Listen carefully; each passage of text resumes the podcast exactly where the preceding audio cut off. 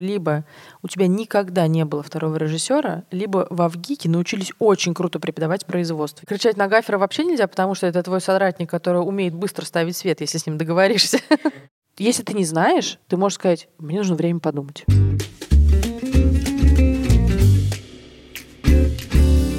Всем привет! Это четвертый выпуск подкаста «Кинопрофессии». Рядом со мной Даша. Всем привет! Я Максим, и сегодня мы поговорим про второго режиссера. Сегодня мы разговариваем с Галей Стрижевской, э, вторым режиссером фильмов «Елки», «Хардкор», сериалов «Форца», «Мажор» и многих других проектов. Галя также выступает продюсером и является куратором курса вторых режиссеров в школе кино «Индустрия». Галя, привет. Привет, да, это все я. Вообще, эта профессия такая наиболее даже долгожданная для разбора. Мы с кем не поговорим, все хотят услышать про второго режиссера, какая-то мистическая профессия, непонятная, много вопросов, но определенно важная. Я предлагаю начать с самого ключевого вопроса. Кто такой второй режиссер и как его коротко описать? Когда тебя спрашивают э, знакомые не из индустрии, э, чем ты занимаешься? Как ты им объясняешь? Второй режиссер — это такой клей.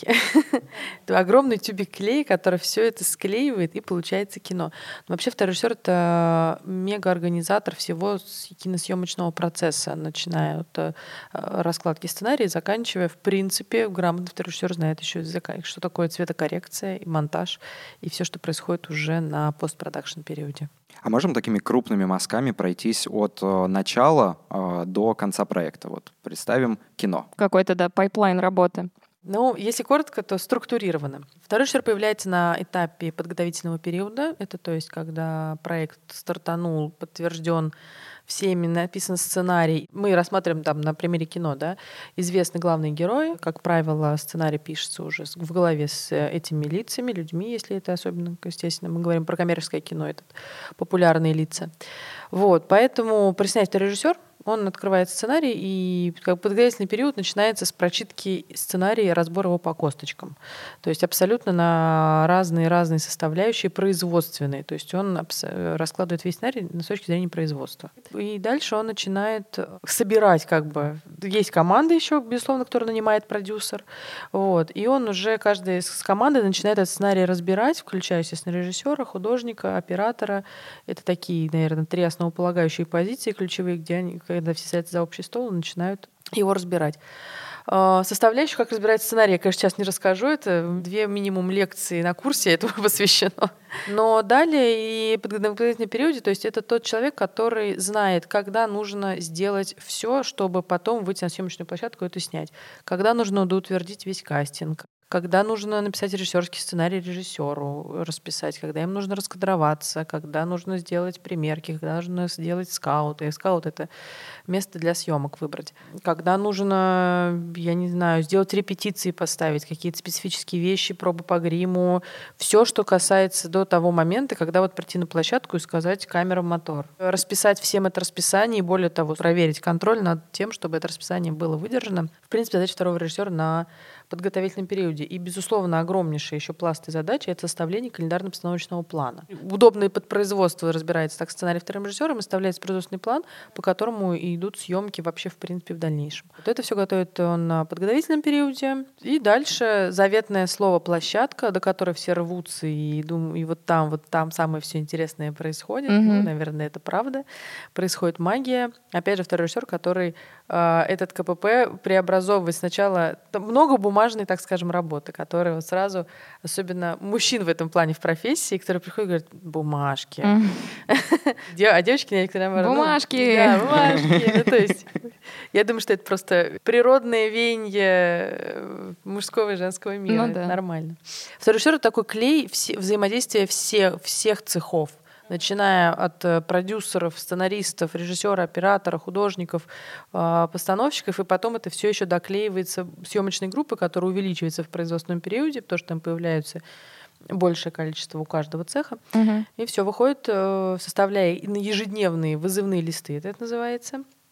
По которому группа и работает. То есть они знают, во сколько приезжать, куда приезжать, зачем приезжать и что в этот день снимать. Мгм. И уже непосредственно на площадке он ведет саму площадку, зная, что делает каждый человек на этой съемочной площадке. Ну и Это- управляет, да, всем ее течением. Он говорит, да, то есть он э, ведет площадку, то есть в 8 утра мы все встретились, и он знает пошагово через 15 минут, кто что должен делать, и как бы спрашивается, ну, как, как правило, профессиональная команда, конечно, сама тоже понимает, что надо сделать вот это, и контролирует, то есть ведет до, до стопа. А когда открепляется второй режиссер? То есть когда он заканчивает работу на проекте? А второй режиссер заканчивает работу по окончанию съемочного периода сейчас, как правило. То есть до последнего стоп снято, и Всем спасибо, уже такси. фильм снят. Всем спасибо, фильм снят. Заветная фраза, которая все начинают там плакать, обниматься. обниматься, Да. радоваться. Хорошо. А расскажи, с кем э, ты взаимодействуешь на площадке как второй режиссер? То есть это главы департамента. Насколько мелко дробление людей, с которыми ты взаимодействуешь? Мгм. Хороший вопрос, потому что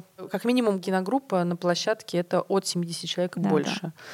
И первый пункт, который ну, каждый себя уважающий режиссер должен понимать, знать, он должен знать всю группу абсолютно, как кто чем занимается, как кого зовут и кто за что отвечает. Но чтобы не вносить хаос, взаимодействие в основном происходит с главами цехов. Это то, что, с чем я борюсь, там, ну, не, боролась, так сказать. Сейчас я уже я рада, что это уходит, потому что режиссеры понимают, кто такой второй режиссер, и не вносят этот хаос. Вся информация собирается второго режиссера, и он дальше сам знает, куда ее распределять. Но в основном это глава цехов, режиссер, оператор. то есть.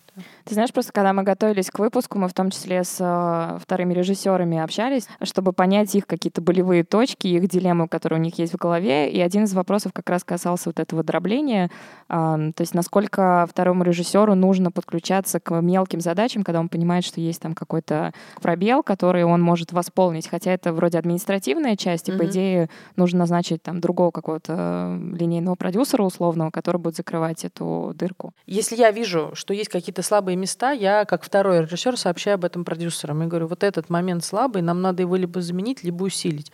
То есть эти моменты тоже, в принципе, второму режиссеру подвластны. Он может сказать то, что для того он отвечает за то, чтобы тот КВП, который план, который придумали, за который снимется, утвержден всеми этот проект, он отвечает за то, чтобы его осуществить. Мгм. Если понимает, что какая-то сторона начала хромать, вы, выйдя на площадку на съемочную, Мгм. он ну, как бы обязан об этом заявить и сказать, у нас есть здесь пробуксовка. Ну, то есть не нормально. пытаться контролировать каждый мелочь, каждый там винтик условно, но э, следить за этим и Да. пытаться найти человека, который будет закрывать этот вопрос. Э, Сообщить, опять же, это делегировать, сообщить продюсеру, это, это задача продюсера закрыть. Если второй режиссер говорит, что вот здесь у нас слабое место, и тут либо мы усиливаем, либо ты сам там выходишь это делаешь, ну, то есть он не должен, если второй режиссер начнет делать, э, помогать каждому цеху, он потеряет э, тот, ради чего он здесь на площадке. То есть весь общий контроль Все, уйдет. это начнется хаос. Каждый должен заниматься э, своим делом. Это важное правило для второго режиссера. И второй режиссер должен понимать, кто за что отвечает для этого. А Раз мы затронули тему продюсеров, режиссеров, то а, где находится на этой линии а, второй режиссер между продюсером и режиссером? Существует некая путаница вокруг э, этой профессии, потому что присутствует слово режиссер Мгм. в ней, и э, все думают, что это режиссерская группа, и из-за этого многие не понимают, чем человек занимается. В то время как, Мгм. например, в Америке это чуть-чуть более понятное, да, First AD, более понятное название. К какой группе относится второй режиссер? Я понимаю, откуда это пришло, почему такая путаница, да, сейчас немножко тоже расскажу. А, По мне, все-таки второй режиссер относится к группе режиссера. Я никогда это не скрывала. Я фанат хороших, классных режиссеров. Я обожаю с ними работать. Это очень интересные люди. Я со всеми людьми общаюсь. Я, в принципе, ну, второй режиссер должен, во-первых, быть... Самый первый пункт второго режиссера, он не должен быть интровертом. Ну, то есть, если психотип интроверта, не Мгм. получится. Вот. Кино снимает режиссер. При том, что у нас продюсерское, больше, по большей части продюсерское кино, но кино все равно он делает режиссер, он понимает, как э, он понимает всю драматургию, он рассказывает, он язык этого фильма. И у него должна быть очень крепкая вот такая рука помощи в виде второго режиссера. Потому что режиссер это профессия творческая. Творческие люди, они чуть более эмоциональные. А у продюсера там своя задача, да, у исполнительного, например, продюсера, это там в бюджет уложиться. Ну и то, и я за то, чтобы тоже исполнительные продюсеры понимали и драматургию, и, и творчество, и вот эти вещи, которые, ну то есть не то, все, денег нет, вот снимайте, вот есть там 5 рублей, на них и снимайте. Нет, это, это тоже такая на мой взгляд, должна быть с, творч- с творческим подходом профессия, потому что должен понимать, что можно, что нельзя, и как в это все уместить. Второй режиссер как раз это, наверное, сейчас, на мой взгляд, это такой некий буфер, который знает, как помочь режиссеру, своему соратнику снять это кино, а, так, чтобы он был в спокойном состоянии, его там не дергали продюсерские всякие даже вещи, и, или какие-то неготовности, или какие-то технические моменты, вот больше снять с него эти, эти вопросы. И в то же время э, он как бы партнер продюсера, вот так, наверное, ну, соратник режиссера и партнер продюсера, потому что режиссер понимает, э, что такое КПП, на, на, на, где можно чуть-чуть здесь или чуть здесь, или наоборот, здесь мы сейчас добавим, а здесь мы сейчас убавим, да, в, в плане тайминга на смене. Угу. То есть с точки зрения понимания он как бы в режиссерской группе, а с точки он, зрения функционала в продюсерской. Он, э, ну, как бы, второй режиссер, это какая-то некая, некая такая, не знаю, даже как прокладка, что ли, так вот, если mm-hmm. надо, так, между, но в хорошем понимании. То есть собирательный образ, у него есть и чуткость режиссерская и продюсерская. У меня бывали, например, даже такие проекты, когда режиссер с продюсером не общались вообще. То есть у них было категорически, они вот как вот, ну, как вот э, кошка с собакой. А проект надо сделать, и я понимаю, что этот хороший человек, и, то есть нет как не профессиональный профессиональных. Но я была тот человек, который э, а, режиссер там, вот хочу вот это, я какие-то моменты сама понимаю, там говорю, можем так сделать, не можем, да. И все спокойно, и кино снято. То есть второй режиссер такой еще, наверное, какой душа еще команды и психолога даже иногда. Mm-hmm. То есть это человек, который понимает все волнения и режиссера, и группы, вообще всех, в принципе. Это вот профессиональный второй режиссер, на мой взгляд, который не просто, я знаю, производство, а еще вот в это углубляется и понимает вообще про людей. Потому что, когда ты понимаешь про людей, тебе проще с ними договариваться или как-то выстраивать эту командную работу. А как в этом случае оценить профессионализм второго режиссера? То есть он заключается в том, что все, все снято в рамках тех водных, которые были даны, или что все снято хорошо? Потому что это же всегда ну, вечный компромисс. То есть как оценить э, хорошую работу второго режиссера? Хорошая работа второго режиссера, самое парадоксальное, происходит на подготовке. Потому что второй режиссер, который понимает, что это кино с теми запросами по качеству можно снять вот за такое количество смен и такой, так, с такой выработкой, и может отстоять это, считает дальше уже продюсер. Но второй режиссер приходит и говорит, ребят, мы вот с таким качеством не снимем, как вы хотите, там, э, с выработкой 10 минут в день, грубо говоря, да, этого не будет. Вот. И тогда он, он тот человек, который может донести эту информацию. И профессиональность второго режиссера как раз-таки в том, чтобы составить грамотный э, КПП и его выполнить. То есть соответствие заявленному календарно-постановочному вот плану. Вот я про это и говорю, что uh-huh. календарно-постановочный план соответствует э, ожиданиям режиссера и продюсера по качеству и ожиданиям там, исполнительного продюсера по лимиту. Вот, то есть это надо все поженить на стадии подготовки. И чем доскональнее и круче будет подготовка кинопроизводства, тем гораздо веселее, задорнее и как по маслу пройдет, пройдет э, площадка. Ну, кстати, вторых режиссеров уже часто разделяют. Э, ну, бывает такое, uh-huh. что вторые режиссеры есть подготовительные, есть э, площадочные. Как ты относишься к такому разделению? Есть ли в нем смысл? То есть в чем секрет? Нужно найти какого-то соратника, который твой календарно-постановочный план сможет mm-hmm. реализовать на площадке. И кто вообще есть в группе второго режиссера? Да, такие разделения сейчас часто есть. Я честно скажу, как, будучи вторым режиссером, я противник этого, потому что я составляю производственный план, я за него несу ответственность. Если за меня составили, потом меня позвали, сказали, вот по нему сними, пожалуйста, я не, ну, как бы я не смогу отвечать за mm-hmm. работу, которую сделала не я.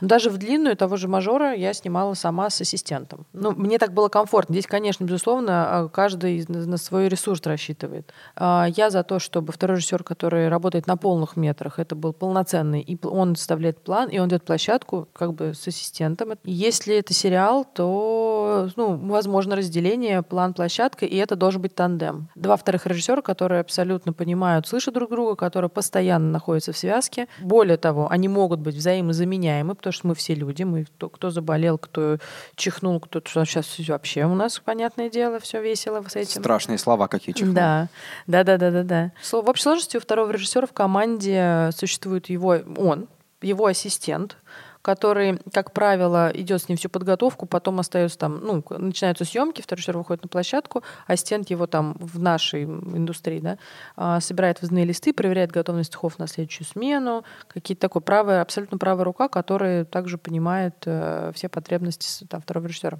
Как правило, часто это еще бригадир по массовке, э, это человек, который подбирает актеров массовых сцен, э, он в команде второго режиссера, потому что второму режиссеру разводить второй план, потому что ему это делать на площадке, это должен быть тоже его человек, который понимает его с полуслова и может э, быстро подобрать, помочь, сорганизовать толпу там людей, смотря сколько народу. А можно коротко углубиться да. в второй план? А второй план, второй режиссер занимается только актерами или есть еще какой-то блок второго плана, то есть э, визуально там свет, худпост, э, костюмы, грим? Mm-hmm. Где-то грань задачи. Я за то, чтобы вот второй режиссер он на подготовке все сделали, да, и второй режиссер, первый человек, кто приезжает на площадку, может быть, даже до режиссера с оператором, это нормально. Он понимает задачу по сцене, потому что она была пройдена на подготовке, и он готовит полностью весь сет, ну, ну то есть объект, да, съемочное, съемочное пространство, он готовит сам, как э, режиссер, и у него и светики ставит свет, и э, второй там камермен или ну, второй оператор ставит камеру, и художники делают сеттинг, и это все происходит до приезда, потому что я не сторонник того, чтобы приезжать, чтобы режиссер с оператором приезжали вместе же на площадку со вторым режиссером, вообще со всей группой. Это как бы каждый занимается своим делом. Это, к сожалению, часто встречается именно по той причине, что у нас мало профессиональных вторых режиссеров, которые могут вот так... И это должно быть абсолютно доверие с режиссером, конечно же. И у меня приезжают режиссеры, ну там, за полчаса, там, максимум за час до мотора. И то, когда приезжают, я говорю, так, ты идешь сейчас репетировать сцену с артистами, пока они догримировываются, мы сейчас доделываем, смотришь. Ну, то есть какую-то вот эту всю подготовительную работу делается — выставления, и уже какие-то тюнинговые ювелирные вещи, там подвинуть даже по художественной части что-то в кадре, там поменять чашку на кружку или еще что-то. Это такие уже ювелирные вещи, которые уже прям непосредственно режиссер с оператором, с художником могут там уже дотюнить. Но все остальное, у нас есть эскизы, у нас есть утвержденные локации, у нас есть в принципе на подготовке все утвержденное, и второй режиссер вполне с этим может справиться. И, безусловно, второй план тоже на втором режиссере, работа всех артистов массовых сцен. Бывает такое, что и второй режиссер и с основными артистами работает, там, в связке с режиссером. Были такие опыты, что он, как на второй юнит я уходила к режиссеру. Мы разделялись, чтобы успеть все снять. Ну, мы именно подготовки, опять же, заложили. Не то, что «а, мы не успеваем, побежали второй юнит делать». Нет. Очевидно, с режиссерами у вторых режиссеров очень тесные отношения и большая, наверное, дружба и любовь на площадке, потому что вторые режиссеры забирают в идеальном мире угу. все технические, организационные проблемы и мысли из головы режиссера, чтобы он думал угу. о творчестве, а о фильме э, сложились ли тандемы в таком случае. То есть, очевидно, тогда режиссеры понимают, с кем им комфортно работать в качестве вторых режиссеров. Угу. Есть, Есть ли постоянные пары? Тандемы как гафер-оператор. Или как оператор и режиссер, например. Да, чаще всего, когда режиссер сейчас, вот как с точки зрения продюсера, да, там я работаю и беру, общаюсь с режиссером, у нас он берется там на проект, и в те же даже елки, когда у меня были, у меня сразу по шесть режиссеров одновременно, и там последней части уже как в, в качестве продюсера. То есть мне приходят режиссеры и говорят, я, мне нужен тестовый режиссер. Угу. Потому что он понимает. Это важный тоже момент. Экономится время притирки, экономится время какого-то поиска подхода.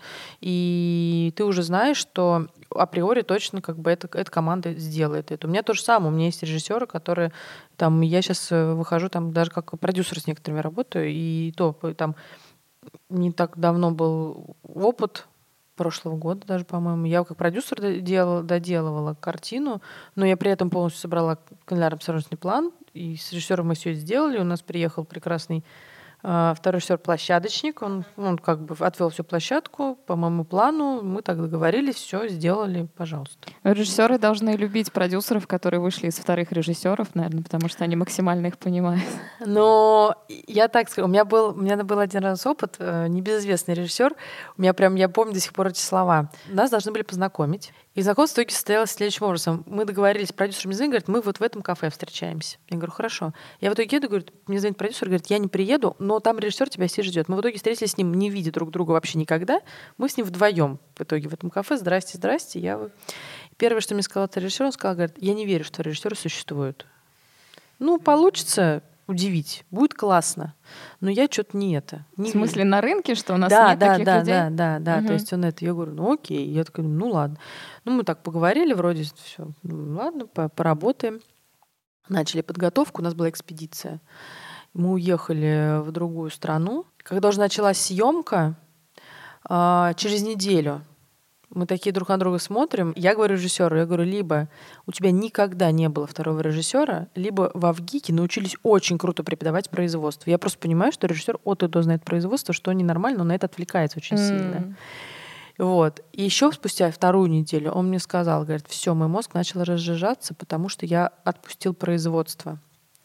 Он начал заниматься, говорит, и он... Столкнулся он с тогда, творчеством? И он тогда, да, и он да признался. Он говорит, говорит, ладно, я, говорит, признаю, второй режиссер есть. Я говорю, все, спасибо. Доказала. И с тех пор, да. То есть у меня не было задачи доказать, я просто сделала свою работу, и это через две недели после съемок он мне это сказал, и мы и мы с тех ну, мы по сей день дружим. Мы, мы очень плотно дружим. Слушай, ну это очень приятно и такое классное признание профессионализма. И он, конечно, выдохнул, он говорит, все, хватит, я не могу, я же раньше все это понимал и знал. Говорит, ты что делаешь? Я говорю, пожалуйста, занимайся артистами.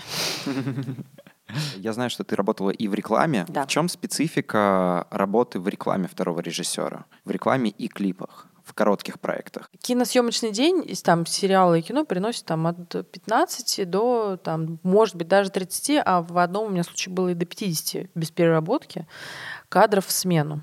На рекламе это 8. Это 8. Это для меня, конечно, реклама немножечко такой отдых скажу честно, как второго режиссера. Отдых с точки зрения профессионализма второго режиссера, ну, то есть, ну, 8 кадров э, на, снять проще, чем 20 в смену, угу. с одной стороны. Но есть такой фактор. В кино у меня стоп это было, говорит один человек, режиссер. А на рекламе там много людей, кто говорит, нравится, не нравится. И это накладывает отпечаток, конечно, на длительности смен. У меня приходили в кино работать рекламные режиссеры, которые только на рекламе работали, выросли на них, они очень быстро сдувались и уходили. Я даже в какой-то момент, как продюсер, я перестала вообще как бы эту практику применять, потому что он может быть очень крутой в рекламе, но он марафонскую действительно дистанцию просто не тянет. Не потому, что он плохой второй режиссер. Во-первых, он ну, производство он, может быть, знает, но рекламный, когда тоже там буфет. А где буфет? А вот буфет. Как это? Это не буфет. Ну, ну понятно. Из такой, из юмора. Ну, да, просто марафонскую дистанцию вторые не тянут, и у меня прям сходили они вот, ну, буквально быстро очень сдувались. Но при этом киношные очень просто, на мой взгляд, могут справиться с рекламным, с рекламной площадкой, с рекламной подготовкой. Там больше, там в рекламе существует еще большее количество бумажной работы у второго режиссера, потому что тут не только не в КПП дело, а в э, мудбордах, которые собирает он. Ну, тут большая работа. Это, опять же, для клиента того, чего нет. Мы в кино это делаем в виде там сторибордов, ну, это по-другому немножко выглядит. В идеальной киношколе вторых режиссеров учили бы на кинопроектах как основной специальности, на более таких да, я считаю, это правильно. Широких формах, а да. потом э, реклама уже как бы адаптивная форма, более понятная и короткая. Это все равно, что по сравнению, почему в голову пришло. Сначала э, водить надо научиться на, на механике, потому что на автомат уже понятно, что пересядешь точно. А в кино а, специфика есть ли у авторского и продюсерского кино? То есть мы проговорили угу. про продюсерское кино, где есть четкие задачи, а угу. вот авторское кино, там те же короткометражки, какие-то фестивальные фильмы. Ну, То есть там производственный компромисс явно найти чуть сложнее, потому что мнение режиссера там весомее чем, а, наверное, продюсерские ограничения изначально установленные. Ну, потому что это авторский продукт, и там могут быть э, какие-то дополнительные художественные mm задачи.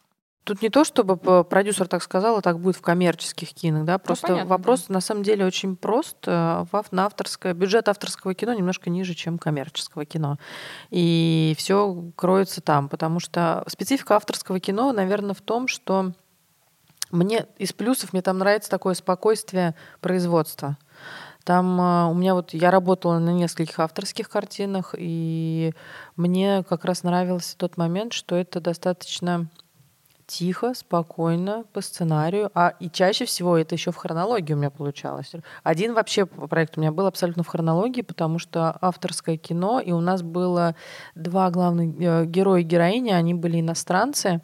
Если еще герой у нас понимал русский язык, он, он говорил на английском, но он понимал, у него немножечко мышление это было, то героиня у нас э, была из Германии, она знала только немецкий и только английский. Ей нужно было учить мало того, что нужно было учить липсинг русский, чтобы потом мы могли ее переозвучить, но ей же нужно было еще думать как героине. Ей, она же для себя, у нее, у нее же мысли-то на немецком, она-то пропускает героиню по-немецки через себя. И когда мы, если бы мы снимали, я понимаю, что в один день снимать сцену из начала и с середины, она не может перестроиться, ну, эмоционально. эмоционально. Мгм. И я как бы старалась, у меня там практически мы снимали это реально в хронологическом порядке сценарий, чтобы ей было проще просто и проигрывать. Она очень крутая актриса, она собрала очень много призов и за, и за этот фильм, и фильм. Вот. И бывают даже такие моменты. И это специфика авторского кино. Так же, как и специфика, наверное, в том, что немного сокращенный штат группы. Не то, что там отсутствует вообще как пласт художники, нет. Ну, просто немного другие задачи, немного все должно быть спокойнее, немного Ну, все оптимизируется. чуть-чуть да, оптимизировано, да, но при этом, но там есть плюс, там люди, обычно в авторском кино это люди, там нет вообще случайных людей, в том плане, что это просто моя работа, я пришел работаю. Нет. Там команда подбирается под режиссера. Там команда должна вся любить этого режиссера. Это, это очень важный аспект, потому что если, если команде не нравится то, что делает режиссер, ну, как бы это будет очень сильно видно и выбиваться Все идейные очень люди, Да, которые да, заодно в- да. прям в лодке. которые могут там... У меня даже были ситуации, у меня художник была постановщик, она же и по костюму, она, ну, как бы она вот за все, она все это закрывала. У нее были везде ассистенты, но она закрывала весь спас, потому что режиссеру, она с режиссером на одной волне, все это. То есть в коммерческом кино при большой выработке, при больших массовых сценах это, конечно, сложно. А, Я бы еще немного поговорил про группу. А, Я хотел спросить про а, клэпера и про скрипт-супервайзера. Кому они в департаменте? И кто еще у второго режиссера вообще есть в департаменте? Я не дорассказала, да, Да. то я сейчас соображаю. Столько на- всего на- интересного на про второй второго план режиссера. А это очень правда сложно мне, когда говорят, вот ты можешь написать на листочке обязанности? Я говорю, нет, Это просто это невозможно. Дайте 10, да. Это просто сложно. Я даже, когда мне первый раз Ну, аудио запиши, да? Да, это сейчас. А это меня спросили, когда еще не было даже яблочных устройств в руках ни у кого. А, Потому что мне когда первый раз предложили даже провести курс второго режиссера, я думаю, да что там рассказывать? А потом я села расписывать программу и поняла, что ну, как бы, хоп, у меня получилось просто полгода. Война и мир, да. Плотной работы, думаю. Так, значит, по составу группы второго режиссера. Как сказали же, у него есть ассистент свой, бригадир по массовке тоже считают даже. Клейпер в нашем названии это еще помощник режиссера, и в простонародье хлопушка, да, то, что они как бы не любят, не... сейчас, мне кажется, не любят, раньше проще относились, сейчас как бы ассистент режиссера, помощник режиссера я называю. Вот. Это такой вечный спор, удивительный, на... не вечный, а сейчас вылезший почему-то, потому что я всегда думала, что ну, помощник режиссера это в команде второго режиссера, потому что немаловажно, да, там режиссерская команда. Сейчас очень многие операторы стараются отвоевать к себе в команду это, эту позицию, говоря, что она же, она же в кадре, она же хлопает перед э, оптикой, перед э, камерой, ну как бы это наш человек. Это очень удивительные вещи, ну так, но я считаю, что А я это- всегда думал, что он в команде монтажера. Ну, DIT-монтажер. вот видишь, как, сколько, То есть сколько я всегда обязательно заставлял созваниваться клэпера с монтажером, чтобы четко понимал, как нумеровать кадры, как готовить материал, следил за Ну, это вопрос взаимодействия, но не, мне кажется, не департамента. Все-таки он служит для организации процесса и структуризации кадров. Ну, это человек, который просто очень важен в плане того, чтобы потом на монтаже не вскрыл вены себе, да, режиссер монтажа и вообще А почему технический- тогда ты относишь его к э, департаменту второго режиссера? Ну, Потому что он правильно описывает то, что потом по этим же монтажным листам а, на, на постпродакшене же они будут собирать рыбу, которую покажут режиссеру, а там очень грамотно тоже должно быть прописано, он должен понимать, что такое там средний, крупный, там молочный, поясной план, какая дальность, какая оптика, какое все что угодно. Он тоже все это, чем подробнее будет монтажный лист, тем круче соберется первая монтажная версия для режиссера, за которым потом садится. Мгм. Это такое взаимосвязано, не знаю, вот может быть по названию как-то. Наверное, да. То И- есть режиссерская группа Ну, определенно. это вообще тема на отдельный подкаст с Да, выпуском о абсолютно. клэперах, помощники режиссера. Это вообще целый файт, мне Мы кажется, вообще, да, соберется. хотим на самом деле сделать отдельный какая-то выпуск очень- с ними, потому что Да. это очень конкретно, но лучше спросить, наверное, у них, чем у, Да. знаешь, у меня у всегда операторов. казалось, что помощник режиссера это все-таки человек, который помогает режиссеру в художественных решениях. То есть он выполняет часть работы режиссера, которую какую-то, может, техническую немножко. К примеру, вот Мгм. сейчас скажу. Мгм. а, недавно я смотрел а, документалку про Кубрика и про его а, помощников. Э, именно помощников режиссера. И он рассказывал, что у кого-то из помощников есть задача пойти и там полгода исследовать музыку и принести ему определенные mm-hmm. как бы музыкальные решения уже готовые, из которых он там выберет, опрувнет или нет. Вот. Это помощник режиссера, мне кажется. Он на препродакшене. То есть это, да, это либо ассистент, либо помощник. Это на самом деле одно и то же. Просто у каждого ассистента есть свои задачи. Ассистент, который найдет, да, такое есть. И второго режиссера также есть. Он кто-то ищет э, э, у помощника, там, через второго режиссера он ставит задачи, и также он ищет кто-то музыку, кто-то, я не знаю, ищет э, какие-то еще вещи в интернете, в стоках для того, чтобы, ну, помочь. А есть еще такие помощники, которые распечатывают сценарий, у режиссера же тоже, чтобы было комфортно, вот он сидит, он же, он же вообще сидит все время, у него вот э, площадка, грубо говоря, артисты, драматургия, артист драматургии. Но он человек, ему надо иногда попить воды, чаю, или некоторые режиссеры вообще это забывают делать. То есть это такой, такая фея. У меня вот была девочка, которая потом... У нас были да, съемки, мне режиссер говорит, а можно, чтобы она тоже вот доделывала? Потому что она абсолютно, э, абсолютно такое, она хлопала, она прекрасно всегда выглядела. Еще они, это а, показатель операторской группы, это когда, чтобы руки были красивые. Там маникюр, вот это вот она хлопает. Тоже такое слышала.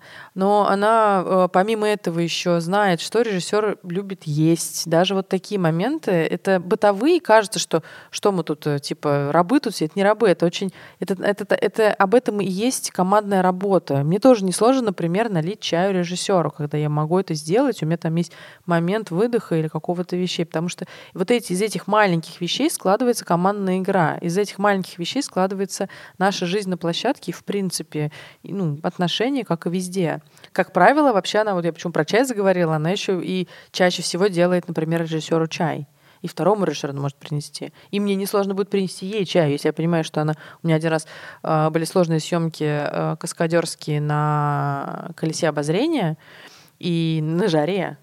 И у меня наверху сидела моя хлопушечка, так сказать, там и, и ассистент, который с оптикой помогал, и фокусник, и там им тяжело. Мне несложно в этот момент э, организовать воды им туда принести, чай или еще что-то, или помочь, или более того, она тоже живой человек. И иногда она отдает мне хлопушку, то есть это часть моей команды, которая говорит, хлопнешь? Я говорю, конечно, хлопну. Ну, то есть в этот момент, когда она у нее там биопауза или еще что-то, это человеческие отношения. Ну, то есть мы не можем все время... Мне кажется, у второго режиссера есть целый пул таких фраз, типа биопауза, а где он в Туле. А в эфиры, в эфиры надо же, ты же в рацию говоришь, ты же не можешь говорить все, что тебе заблагорассудится. Иногда рации стоят у артистов, э, ну, на гриме артисты слышат.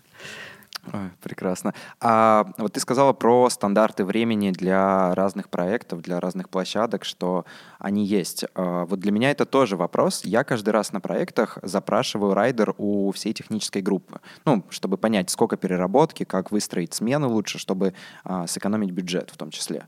А, как второй режиссер? Да. А где ну, это на рекламе продюсер? чаще. Это на, э, на рекламе чаще... Ну, у продюсера я запрашиваю райдер. А, То есть окей. скоп Я думал, да, не, да, не, да. скоп райдеров, типа где угу. сколько переработки, да, где да, сколько да, разрывы. Да, все верно. А есть ли какие-то стандарты в индустрии, и кто их выставляет, и как о них узнает второй режиссер? Должен ли он на них опираться? И как с этим угу. работать правильней? Ну, негласные стандарты все равно есть. А там не, не могу сказать, у нас как с профсоюзами только светительный есть, он и Э, на него можно в этом плане опираться, да, но есть негласные стандарты, которые второй режиссер знает априори, и, естественно, исполнительный продюсер на проекте второму режиссеру должен сказать все подводные камни, которые существуют и у артистов в райдерах, и у режиссера, там, у технической группы, у объектов, у всех, у всех есть какие-то свои условия. Безусловно, второй режиссер должен их знать и учитывать при планировании. Но Обычно это 12-часовые смены рабочие с часовым перерывом на обед обязательно. А, стандарты даже по время длительного, как бы от начала смены обед есть стандарт, тоже негласный. Переработки плюс-минус у всех одинаковые. Если есть какие-то, ну, я имею в виду, у кого они есть, у кого их нет, тоже все это известно. Эти стандарты, я не знаю, там, насколько сейчас интересно это говорить, проговаривать. Вот. Э, важный момент учитывать разрывы и чтобы были выходные все верные. То есть это моменты, которые, ну, они как бы стандарты эти есть, по которым мы все и работаем.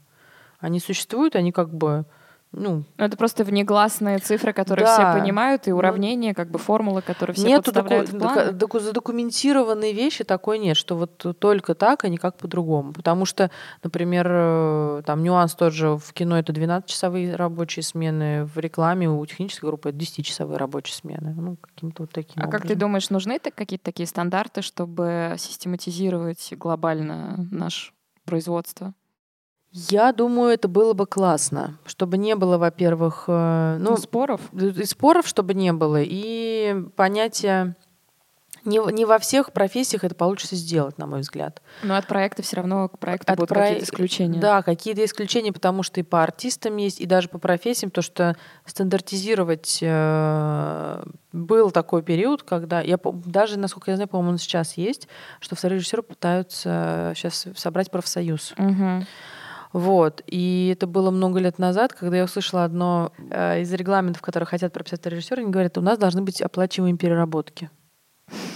А я смотрю и говорю, ребят, а зачем тогда вообще второй режиссер? Если вы работаете с переработками, запланированную свою же смену, вы как бы, ну, смысл. Мгм. То есть это ваша работа. Ну, парадоксально, да, как Это какая-то как-то. немножечко не- нелепость для меня. Я понимаю, когда есть такие, действительно, в, э, я за, за то, чтобы как бы планирование было нормальное, и у нас еще помимо кино есть и жизнь, и все бы все это как-то совмещать. А, Безусловно, есть исключения в виде больших смен, которые изначально сразу, ну, мы понимаем, там, по каким-то ограничениям, или артист там больше, ну, вот он один день может прилететь, например, особенно с иностранными звездами. Мила Йовович. Понятное дело, что под ее ограничением у нее было там несколько дней, и это априори было заложено из смены, из группы договорились. Ну, то, ну, то есть это тоже, это не сюрпризом, это не как снег на голову должно быть переработки, это должно быть согласовано со всеми людьми. То же самое, как сейчас в наши дни а, выход э, в пандемию, да, там, когда разрешат э, киноиндустрии работать со всеми ограничениями, ну, на мой взгляд, любой член съемочной группы может прийти и сказать, я боюсь, я все равно не выйду. Я хочу, может быть, кто-то там, потому что понятное дело, что этот вирус э, не пройдет завтра, как только снимутся ограничения, вирус умер. Такого, конечно, не будет. И есть люди, которые очень сильно боятся. И, безусловно, нужен ну, такой опрос, а согласен ли ты будешь работать с этими ограничениями? Сурово, но правда. А, Мы поговорили о уже каких-то прикладных вещах, связанных с работой, а, и пришли к тому, что препродакшн для второго режиссера, вне зависимости от площадки, это тоже такой залог э, успеха Да. и правильного Для, съемочного всех, процесса. для всей группы, если честно. А, Читка — одно из важных Мгм. мероприятий препродакшена. Как выглядит идеальная читка? Читка — это мероприятие, когда все цеха собирают, главы цехов и цеха собираются с режиссером, вообще со всеми и с продюсером, и начинают читать сценарий как бы вообще, вот от буквы до буквы. И параллельно про- проговаривают, э, кто что хочет видеть в кадре, что подготовить. Читка проход- проводится не в самом начале, когда уже все точно прочитали сценарий, и Мгм. уже есть какие-то наработки, брифы, эскизы, референсы, может быть, даже какие-то да, примерки костюмов или выбранные локации. А Лучше всего проводить, когда уже есть даже раскадровка, но перед этим выбранные объекты, и прям под, объекты, под локации сделана раскадровка. То есть на читку приходит э, группа, уже зная сценарий, уже зная всех героев, уже все зная. Уже зная свои задачи. Да, и по большей части, ну как бы они знают базовые свои задачи, так скажем. То есть, читая сценарий, любой цех понимает, что от него потребуется в этом сценарии. И он уже это все раскладывает. Как художники придумывают образы там, по гриму, по костюму, постановщики придумывают, художники-постановщики придумывают под э, декорацию, под эскизы, по то, что он уже поставит, читая сценарий. Читка — это такая под итог и добавление уже режиссерского видения э, того, что не прописано в сценарии. То есть То есть какова- не явно прописано в сценарии. Какова глобальная цель э, читки? Ну вот честно так, если по-простому, это просто договориться. То есть э, режиссер хочет вот это, и происходит договоренность с цехами, что это возможно сделать. И это подтверждается. Вот. И это такой стол переговоров, за который все садятся, прочитывают сценарий и говорят, эту сцену мы снимаем вот так, вот на такие камеры, на такую оптику, вот в таких костюмах, вот в такой локации, вот с такими персонажами, с таким количеством человек массовки, с тремя сосисками в кадре или с четырьмя сосисками. Вот это, это вот такой вот большой стол переговоров, после которого все встают, понимают, что они делают, и все, они на этой читке договорились. Они все Мгм. это пошли доготавливать. Ну и плюс это возможность решить спорные моменты, какие-то компромиссные. Безус, безусловно. Не это... только между двумя там, людьми, но и там между тремя. Второй режиссер, продюсер, э, там, художник, Абсолютно, который... да. То есть это такой, такой стол переговоров, где люди договариваются. Это финальные договоренности перед э, выходом. А вот еще вопрос. Э, как решить спорные моменты? То есть я так понимаю, что на площадке часто, да и в подготовке возникают моменты, когда какие-то задачи падают между департаментами. Там, не знаю, кто клеит окна, свет или художник? Художники. Э, классич, классика да, жанра. А, обычно все тут же поворачиваются на второго режиссера и ждут его реакции. Рассуди нас. Да, да, все верно. Как действовать в этих ситуациях? Это самый большой спор, чьи это начитки, чьи очки. Грим, костюм или реквизит. Это парадоксальная все время вещь, поэтому у меня читка, в принципе, чаще всего с этого начинается. Значит так, первый вопрос мы решаем, чьи очки. Вот. А, по мне, это часть образа, это все-таки, по мне, это должно уходить Костюм? в грим-костюм, да. Мгм. То есть это на лице, ну, а чаще всего это падает на реквизит, что, ну, в моей внутренней картине мира это должен быть грим-костюм, потому что это часть образа. Мгм. Когда спорный момент на площадке, а кто это делает или не делает, ну, здесь нужно вот именно быть, наверное, таким пси- психологом небольшим. Зная уже этот подводный камень, чаще всего встречающийся, а, на стадии подготовки. Нам нужно, будет тут закрыть окна. Начинается. Это делают художники. Это еще на скауте чаще всего бывает вопрос. Я говорю, так, давайте так. Вы нам даете фильтр, а художники им обклеивают окна. Ну, как бы мы вот так иногда разделяем. Мгм. Второму режиссеру на подготовительном периоде важно выстроить команду так, чтобы ему э, цеха были соратниками, и они помогали. Он должен простроить э, таким образом свое положение, во-первых, в команде, в группе, что он будет говорить, он, потому что он будет дальше руководить площадкой, он будет говорить, что кто делает, и это нормально, чтобы люди на это реагировали нормально. У меня был м, такой опыт, к сожалению, когда там каскадерская группа не могла согласиться, почему я тут говорю, что делать. Еще есть просто 90 человек, которых вы не знаете, что делать, а я знаю. Моя задача это все как бы сорганизовать всю эту команду, чтобы мы пришли к цели. Тогда иначе получается хаос. Слушай, ну странно, что авторитет второго режиссера не обозначен. То есть это же заложено в его роли на проекте. И, и, к сожалению, я наблюдала таких вторых режиссеров, которые этот авторитет не простроили. И это вот этот очень важный момент еще на стадии подготовки. Дать э, понять, что да, ты будешь дальше править этим кораблем, ты этот корабль поведешь. Ну, даже, знаешь, как будто не, не только на препродакшене, а, в принципе, априори, зная иерархию производства, Да. второй режиссер должен быть э, объективным капитаном, и как будто ему даже не нужно Безусловно. доказывать авторитет. Нет, безусловно, так, но это такой, это психотип личности, опять же, такой Мгм. должен быть. То есть, возвращаясь к этому же вопросу, когда у меня пришел поступать, я уже не помню, на какой, на какой из курсов, а, второй режиссер пришел поступать с папой. Его привел папа. Я смотрю, ну как бы я сказала, говорю, ребята, извините, вам, наверное, ну, не сюда. Ну, то есть это психотип немножечко, да, мы все понимаем, что психотип, психотип немножечко другой. Слушай, вообще подход режиссера это, наверное, целая большая тема, которую мы хотели с тобой обсудить. То что, ну, это, видимо, дилемма, и это человеческое, и нет, очевидно, правильного какого-то подхода. Нет, да, тут все очень индивидуально. И всё. есть, э, и, видимо, зависит от личности. Есть вторые режиссеры, которые орут, матерятся Мгм. и этим э, как бы вводят всех в стресс, но с другой стороны все собраны и все четко, но очень Мгм. напряженно. А есть очень лояльные, наоборот, э, вторые Мгм. режиссеры, которые как бы со всеми дружат, э, все в любви, это очень приятно, но этого тоже есть обратная сторона Мгм. какой-то расслабленности. Ну, в общем, да, э, кнут или пряник, как это найти надо этот поним- баланс? Это надо, вот этот баланс надо уметь искать, и я за то, чтобы я тот человек, который в принципе постоянно развивается, что-то.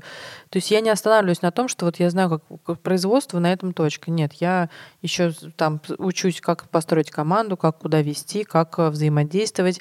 Абсолютно, естественно, я изучаю и режиссерскую сторону вопроса, потому что я должна понимать. а, В свое время я выучила изучила, что такое монтаж, как монтируется, как строится кадр, что такое цвет. Ну, то есть все, все эти аспекты, ну, если я хочу развиваться в киноиндустрии как э, профессионал, да, я должна это понимать как минимум. И не то, что я должна везде поработать, я должна это понимать. В- мне когда предложили эту профессию, мне когда я пришла на стажировку, мне сказали, говорят, второго режиссера должны все ненавидеть. У меня это до сих пор шок, я говорю, нет.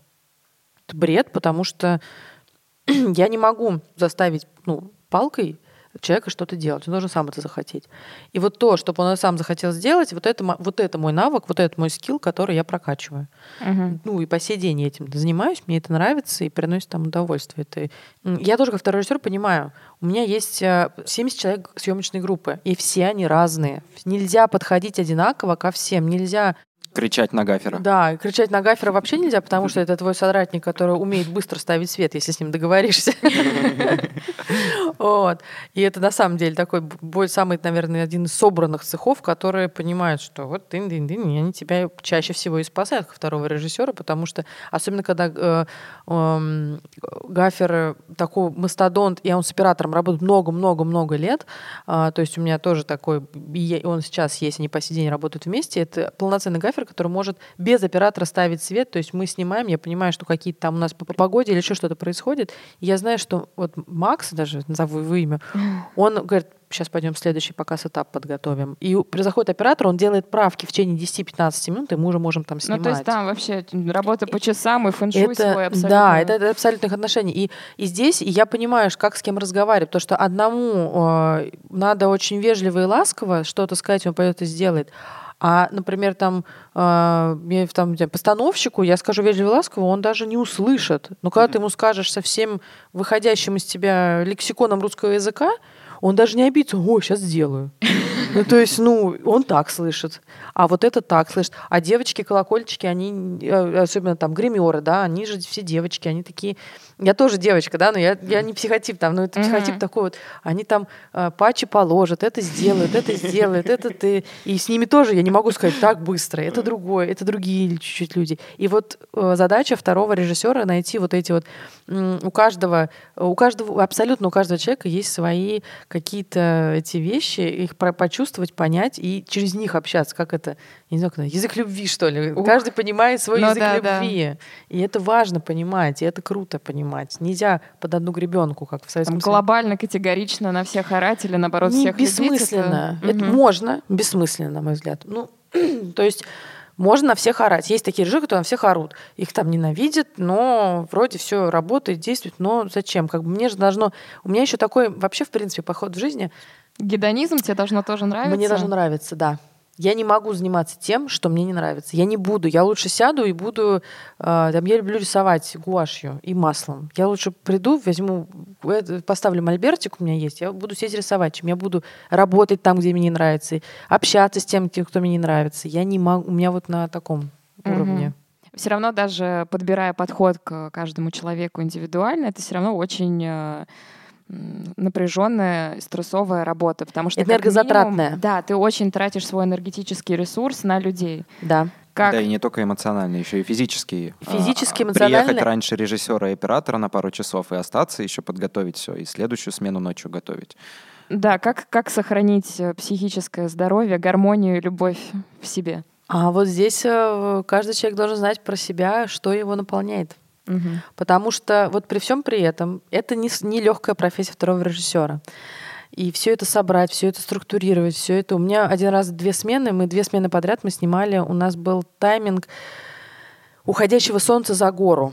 И в этот момент нужно снять было огромную экшн-сцену. Мы две такие смены, и у меня две трети смены уходило на репетицию этого, там нескольких кадров, которые мы снимали в этот момент. С актерами в костюмах, с подвесами, с каска- там все мы репетировали, вплоть до того, сколько у меня уходит времени на смену оптики на этот кадр. То есть Мгм. вот так вот.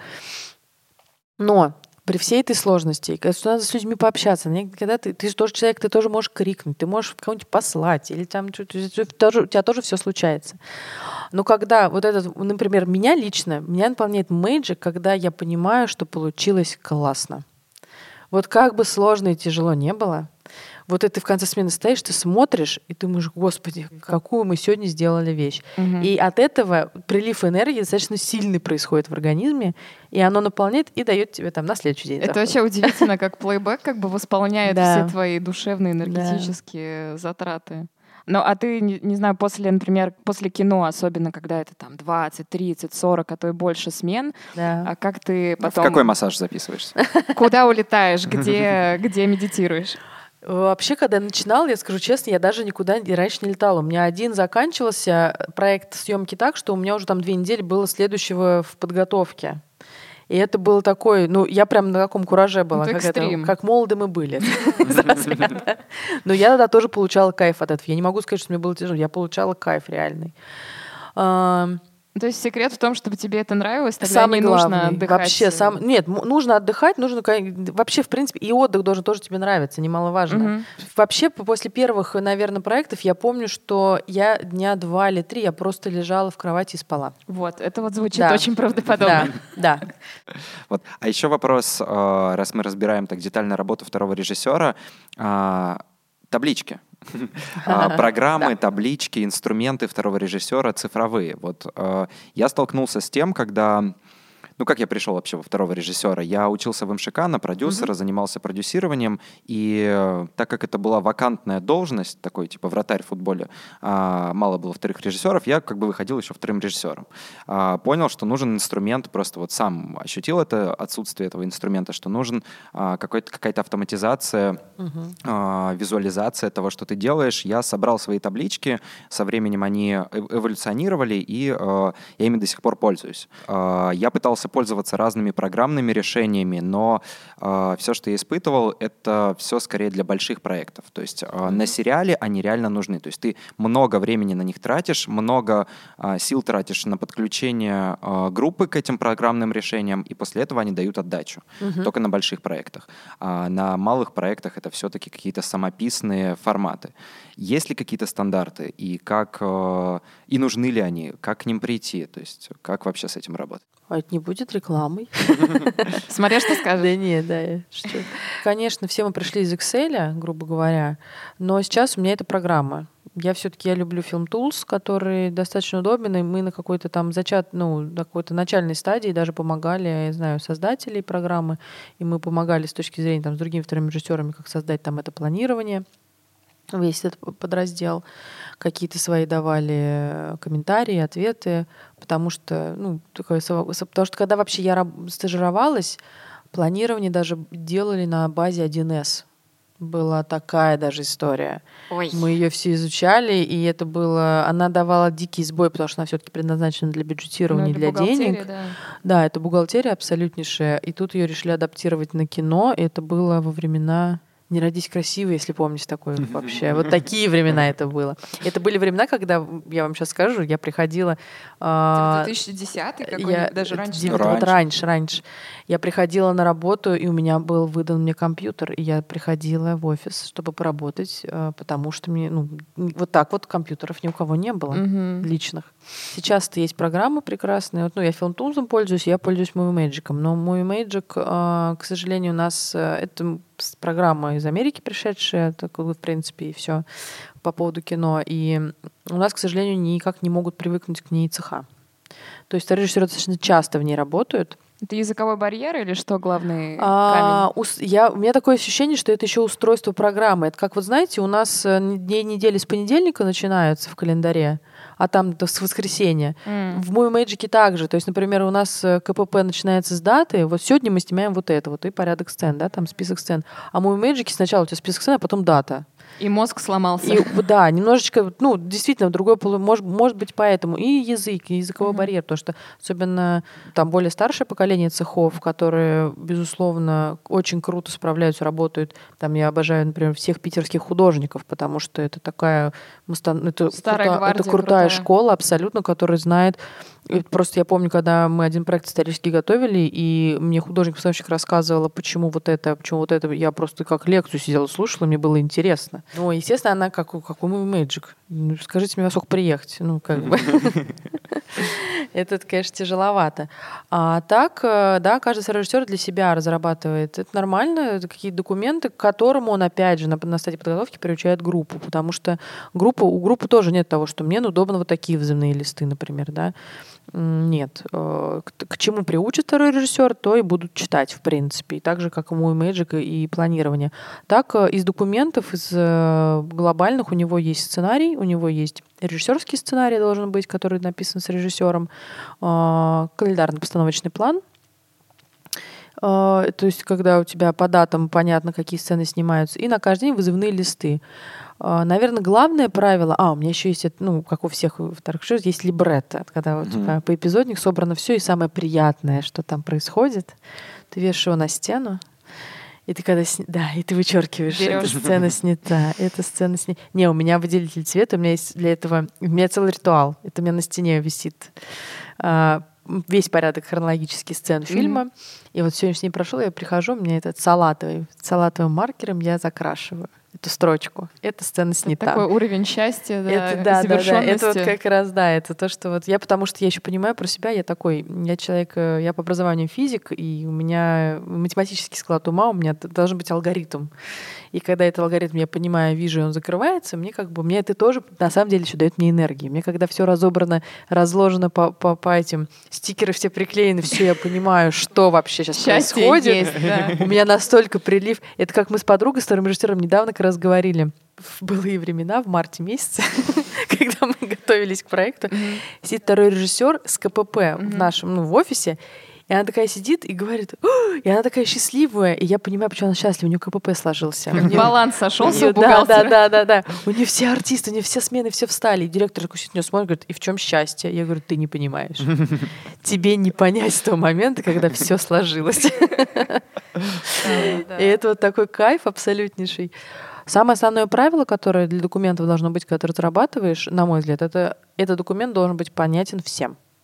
А то есть, как ты думаешь, должны быть э, стандарты какие-то шаблоны для всей индустрии, чтобы людям не приходилось подстраиваться под каждый проект и ну, вот снять какое-то вот это недопонимание? Это, наверное, бы облегчило время, но мне кажется, к этому все идет. Так же, как сейчас все чаще и чаще я получаю от старых режиссеров планирование фильм Tools. Ну, то есть, когда были времена, когда я только там, ну это же так удобно, ну это же ты вбил, да, ты один раз сел, ты все вбил, это все, это да, это время, это все, но потом это круто, что у тебя все автоматически, ты нажала, это посчитала, это посчитала. Сейчас уже очень много кто, ну, постепенно мы к этому идем, это нормально.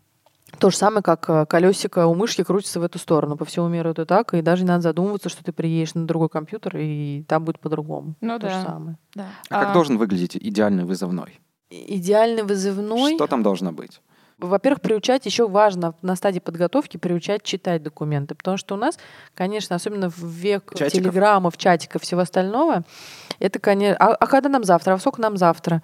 И я прям прямым текстом, как бы там, когда бы и была, и сейчас даже, когда вижу, что второму режиссеру засыпают вопросами, а у всех на почте при этом лежит, например, КПП и вызывной, я говорю, друзья, не зря потрачено время вторым режиссером, чтобы расписать это все в лист. Открываем. Я понимаю, что лень.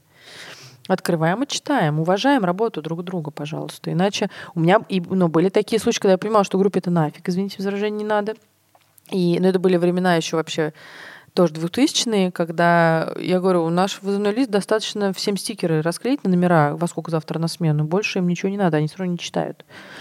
К сожалению, да, был, был такой опыт, но благодаря таким опытам мы понимаем, как оно надо и как оно не надо. Мне рассказывали, что когда-то даже клеили расписание на туалет просто в конце смены, и каждый перед тем, как уйти, смотрел, а во сколько я завтра? Ага, и все, и домой. Ну, бывает, да, наверное, такие. Но вообще правильно вызывной лист раздавать, и человек видит, что ему... Там должна быть вся информация от начала смены до конца, состав сцен, какая погода, как одеваться, какие паспорта взять, какие документы документы взять, э, когда будет обед, э, будет ли завтрак, как добраться, схема маршрута. То есть любая информация, чтобы ты пришел на работу, это твоя как бы навигационная карта вообще по всему и по всей смене в том числе. Что снимается в этот момент времени, что будет готовиться дальше и как это готовить дальше, э, как, во сколько какие актеры приезжают, я не знаю, какая группа. Ну, то есть там вся информация должна быть по одному съемочному дню. И иногда это несколько листов из листа. А, я как-то... У меня в руки попал вызывной лист «Пиратов Карибского моря». 10 листов. 10 листов. Ну, Табаян делал там группа там, наверное, сверх, я думаю, больше 500 человек. Это 10 листов, и на каждом, и это не размашистым почерком, это убористым почерком, где прописано э, вплоть, я не знаю, там, там каждый шаг каждого человека. Самый невосполнимый ресурс в нашей жизни — это время. Слова второго режиссера. Слушай, мы поговорили про все прикладные основные вопросы, хотели больше про комьюнити, про вторых режиссеров в мире кино и в целом в индустрии поговорить. Почему так мало вторых режиссеров? Ну, это сложно. Это вот то, что мы поговорили немножко за кадром, то, что люди очень путают, на самом деле, что второй режиссер и режиссер — это очень схожие профессии. Путаница, на самом деле, это, это не то, что это неверно, это верная вещь, потому что во времена э, советского кино э, второй режиссер действительно это был, это был режиссер, то есть а, режиссер-постановщик думал над, над драматургией в советском кино и, в принципе, он, насколько вот, если я не ошибаюсь, не, он даже задачи артистам практически не ставил. То есть Там это все делал... Режиссер-постановщик да, отдельный да, и да, отдельно режиссер. Да, и отдельно режиссер. Такой драматург. Вот. И, э, а второй режиссер, она там, то, то есть это чаще всего это собирает она план, и она работает тоже с актерами, она работает над фильмом. Она не, ну, там, она. Он, э, второй режиссер э, в советском кино не думал о том, что там следить за тишиной на площадке или какие-то, ну, как, кому что делать, говорить, да, это делал, это было э, на плечах администратора. А сейчас в наше время это пришло такой апгрейд, что он совмещает, режиссер совмещает в себе все, в принципе, функции, и, и менеджерским, больше менеджер, такой топ-менеджер, наверное, высокого уровня это должен быть человек, не идут, потому что, наверное, хотят все быть режиссерами. Они слышат, что режиссер и такие, ой, я потом буду режиссером. Ну, нет. На самом деле мозги... Не то, что... Нет, я не говорю, что никогда не говоря никогда. А, бывают разные ситуации. У нас в нашей индустрии есть случаи из второго режиссера, когда режиссеры становились, сейчас до сих пор успешные фильмы снимают, и все в порядке с этим. Но все-таки надо понимать, что это, наверное, по-разному работа мозгового аппарата должна быть. Ну, это и самодостаточно, это может быть точкой назначения, то есть это самодостаточная да. специальность, да, а абсолютно. многие воспринимают, наверное, в том числе... Как перевалочный пункт. Да, из-за нейминга, наверное, путаются и не понимают, чем вообще занимается ну, да. второй режиссер.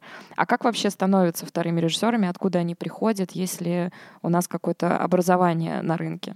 Потому что кадров мало, и они определенно очень важные члены производственного процесса. Как ты вообще стала вторым режиссером? Это было забавно.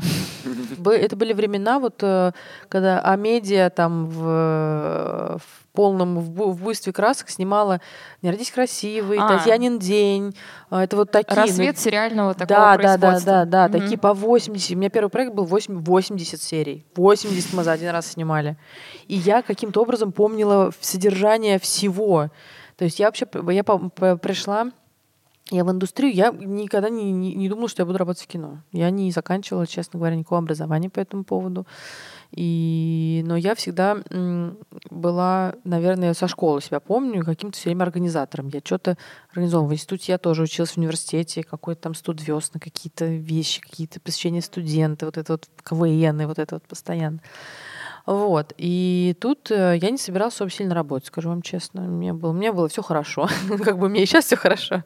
Мне звонит моя э, знакомая, достаточно говорит, приезжай на, на медиа, я прям на медиа, по-моему, приезжай на медиа. Мне нужен человек в помощь. У меня в грим-цеху полный хаос. Я говорю, ну, съезжу, посмотрю.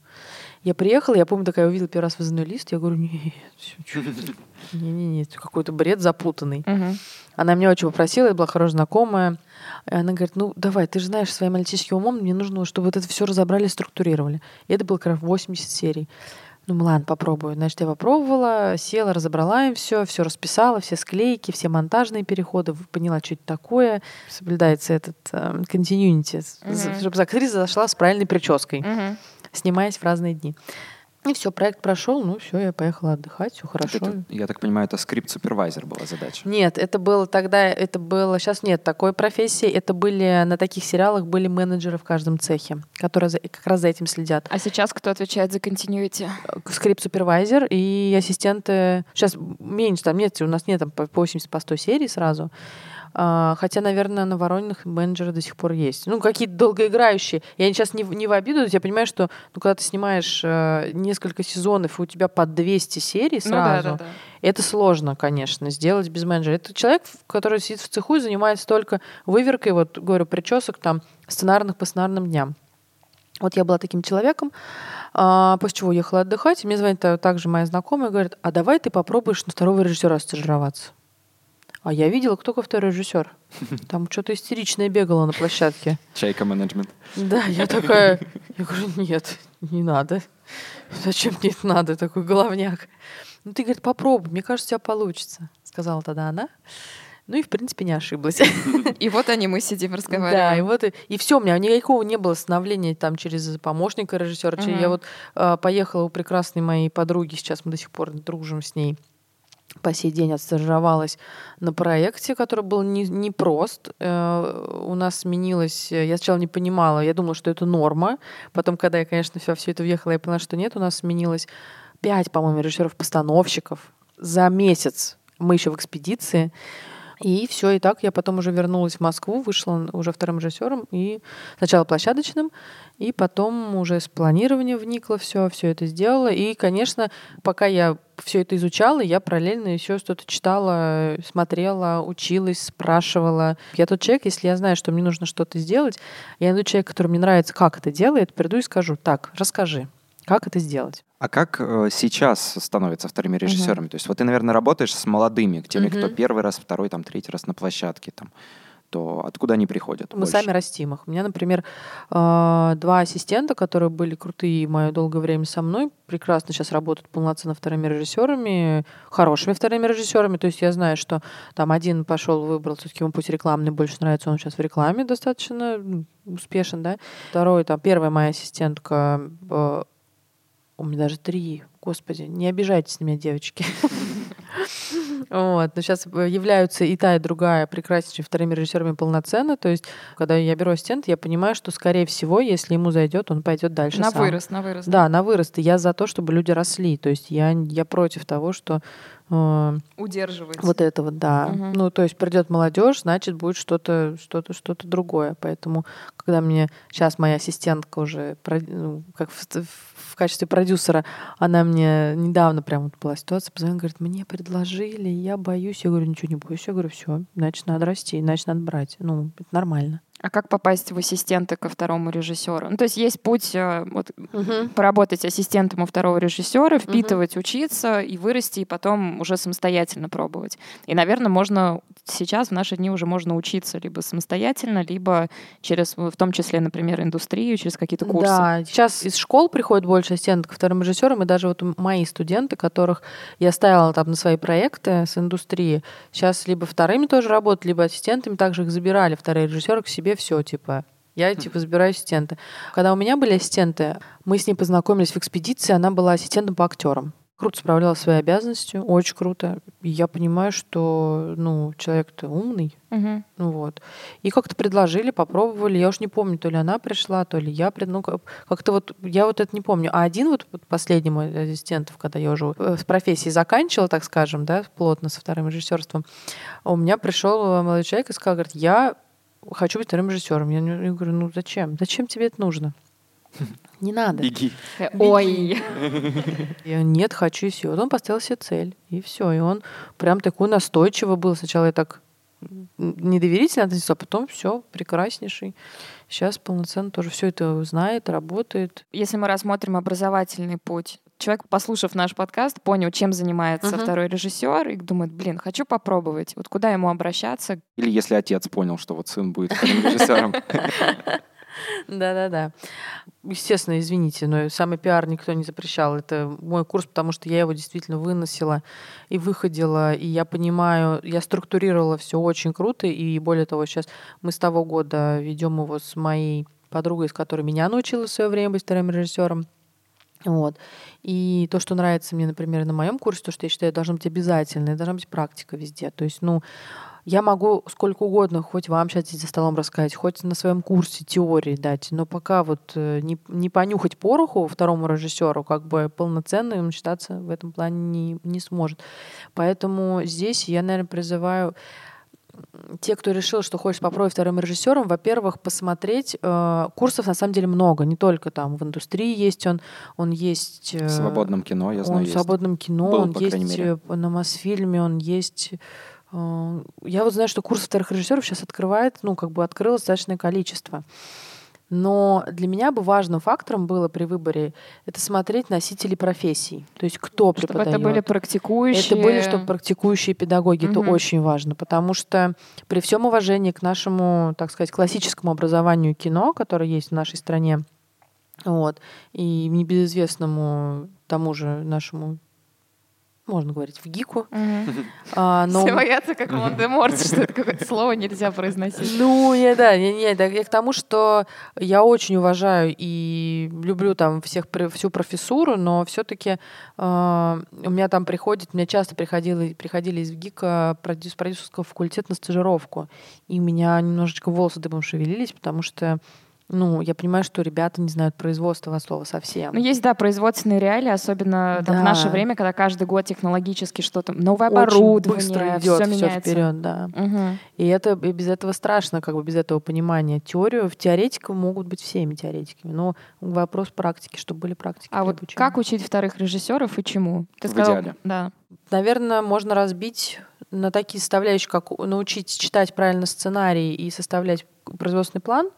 Это такая основополагающая вещь. У меня есть курсовые такие работы с студентами, режиссерами. Уже не то, что на бумаге, я вот по своим реальным кейсам мы посчитали, попробовали КПП, а уже когда получают режиссерские сценарии, у меня ребята, они также считают, и они ведут уже эти проекты, короткометражки в данном случае, да, которые снимаются в стенах школы. Помимо такой практики подготовительной, они получают теорию в плане, что такое площадка. Я делюсь опытом, то, что было у меня, но невозможно поделиться всем опытом. Вот я больше 10 лет в индустрии. Был момент, когда вроде бы ты все знаешь. Но ты в какой-то момент стоишь на площадке и думаешь, ну как, ну как, я это не могла предугадать. Это просто... Производство не перестает удивлять, короче. вообще никогда, ни ни в один раз, ни вот ты просто не знаешь, где тебя ждет. И это, конечно, только наработка опыта, опыта, опыта, потому что по-другому тут никак, никакой теории дать невозможно. Немаловажный факт, фактор, который я даю своим ребятам также, безусловно, это как раз на построение командной работы. Это стопудово то, что должен знать второй режиссер, это стопудово, что должен знать продюсер, Например, я также есть кейс кино, который я закрываю от написания сценария до выхода фильма в прокат как продюсер. Я понимаю все составляющие.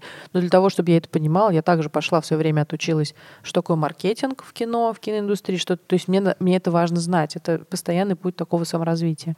Мне кажется, это должно быть, наверное, в любой профессии. Ну, неважно. ты да, знаешь, мы тоже вот с Сережей Корнихиным говорили про Да. продюсера и говорили, что продюсеру также нужно разбираться во всем и иметь Да. очень широкий спектр компетенций. Да, вообще, мне кажется, Абсолютно. всем людям на площадке это желательно все- разбираться во всем это ты и должен слушать понимать. подкасты про кинопрофессии. Абсолютно. Хорошо подвел. Ну, Слушай, ты затронула интересную тему про то, что вторые режиссеры, некоторые, у них есть амбиции режиссерские. Мгм. То есть это не обязательно связанные вещи, но иногда такое бывает. В чем вообще заключается... Или продюсерские амбиции. Да, как в Мгм. данном примере.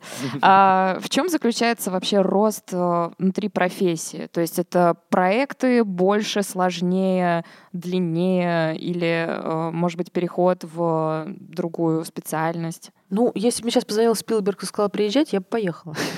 Вторым режиссером. Но нет, это такая из, из- из шуток, но нет, есть те режиссеры, которые, конечно, интересно было бы поработать, просто посмотреть. Куда рост второго режиссера, наверное, каждый, наверное, для себя свой определяет, но мне было бы, например, интересно э, поработать, в принципе, с, э, с иностранными многими про- продакшенами, посмотреть, а как у них.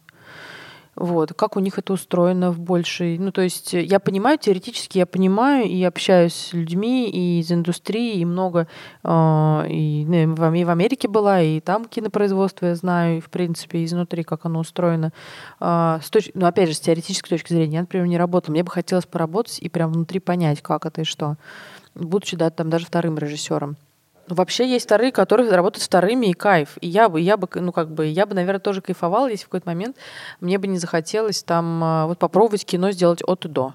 Ну да, то есть это не обязательно должен быть переход. э, Мне кажется, вот это важно донести, то, что а, второй режиссер это уже может быть э, какой-то финальной точкой, это уже Ну да, как ну бы рост вот. качественный, развитие самого себя как э, ну, вот специалиста.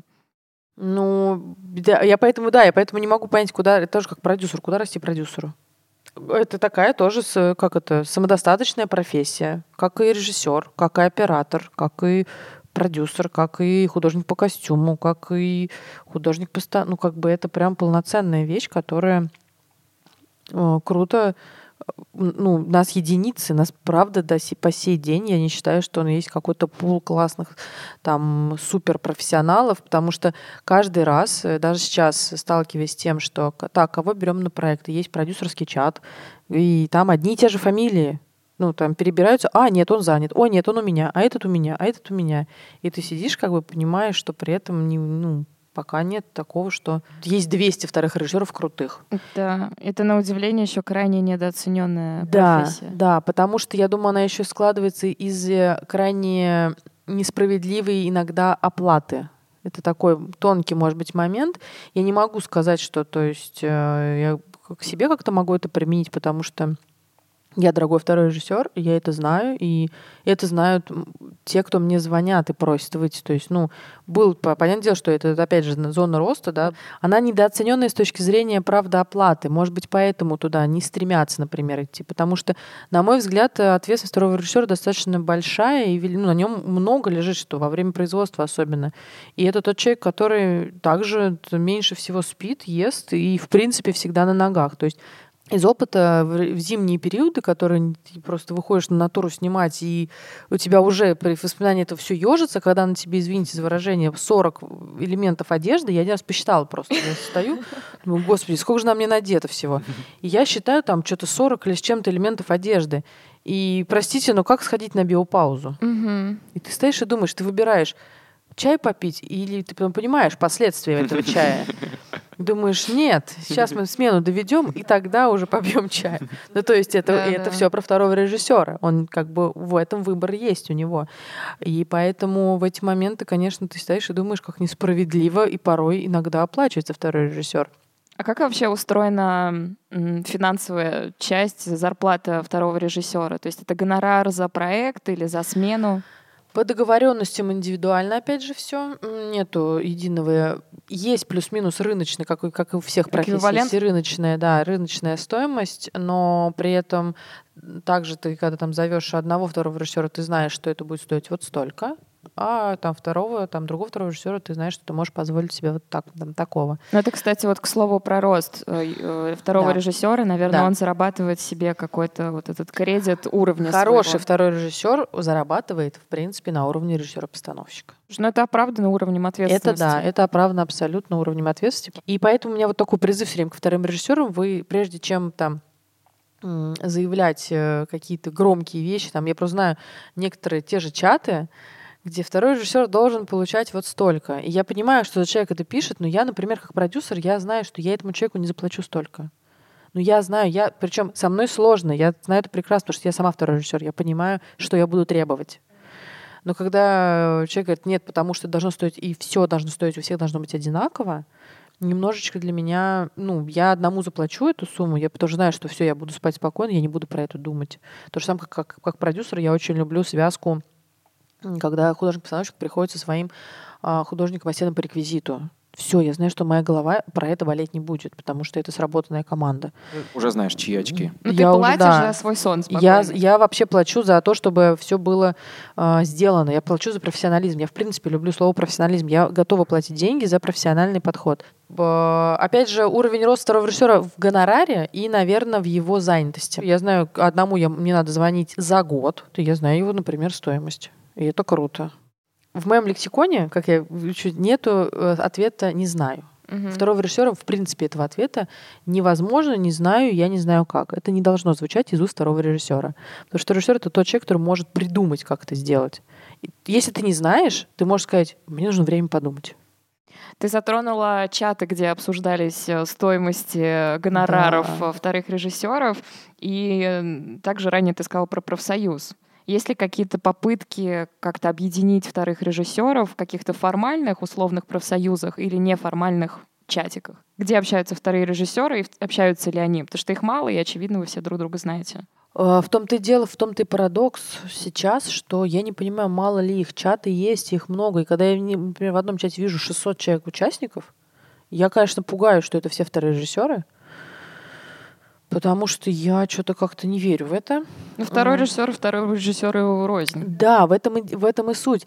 И некоторые в нашей индустрии, вторые режиссеры, называют себя вторым режиссером, когда вот э, у меня, у меня опять же, как у продюсера был опыт, э, второй режиссер приходит и говорит, я вот стою столько-то, потому что я знаю, что второй режиссер стоит столько-то. Я говорю, а давай фильмографию посмотрим.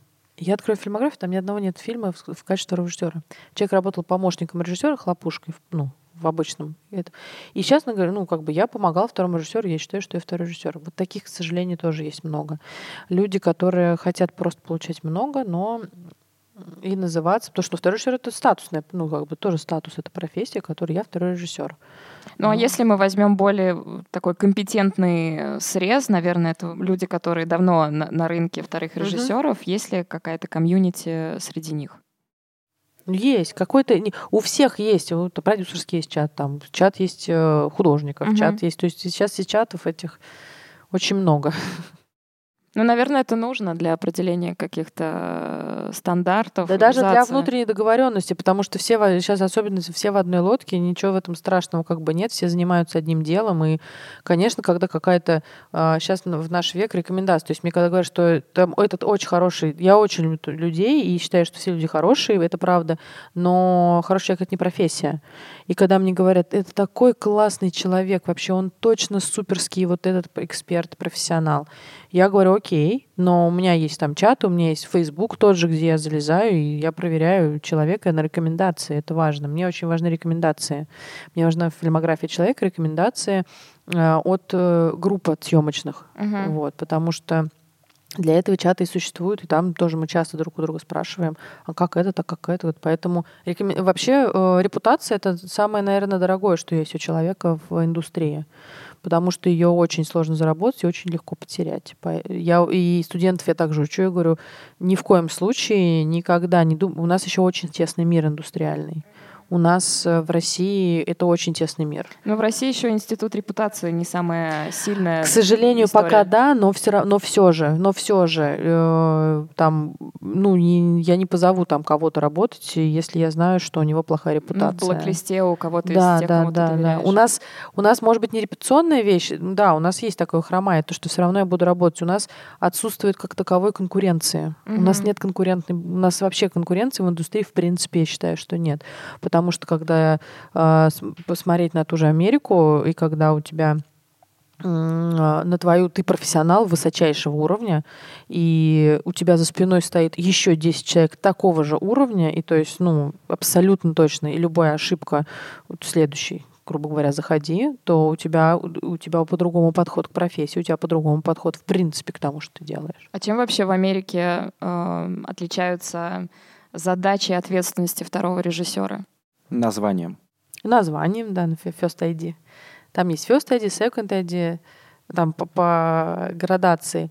Команда больше у второго режиссера, то есть он э, как First ID, у него, в принципе, э, называется там третий ассистент директора, этот человек, который занимается кастингом. У нас это отдельно кастинг-директор, отдельно ассистент по актерам.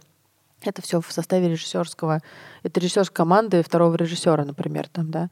То есть там это какая условно отдельный департамент такой Это огромный организационный. цех, да, Мгм. такой организационный цех. И, ну, по задачам, э, в принципе, наверное, сейчас уже при- приближенная вещь, но я точно понимаю, что второй режиссер, у него просто больше ассистентов, больше вот этих людей, которым он может делегировать Дробление, многие да, вещи, специализация? дробление. Мгм. То есть то, что вытягивает наш один второй режиссер на площадке, там это разделено между двумя-тремя. Ну, его ассистентами еще, грубо Ну, говоря. это эффективнее, но дороже. Это да, это опять же все упирается в бюджет. Там подготовка год, например, большого-большого проекта, там каких-то проектов, это годовая подготовка. То, что я прям я внутри надеюсь, что мы дойдем когда-нибудь до этого, потому что в подготовку закладывается все. Но все. Я так понимаю, что это вопрос бюджета, и ты сейчас Абсолютно. из второго режиссера, Да. а, как бы переместившись в Да. продюсера, а, ты делаешь подготовку год своих проектов? Не получается, но я знаю как продюсер, например, что я, я поработала с очень многими, даже исполнительными продюсерами, кто у меня, наверное, э, не так хорошо знал производство, как я, например, сейчас на данном уровне, на данном этапе.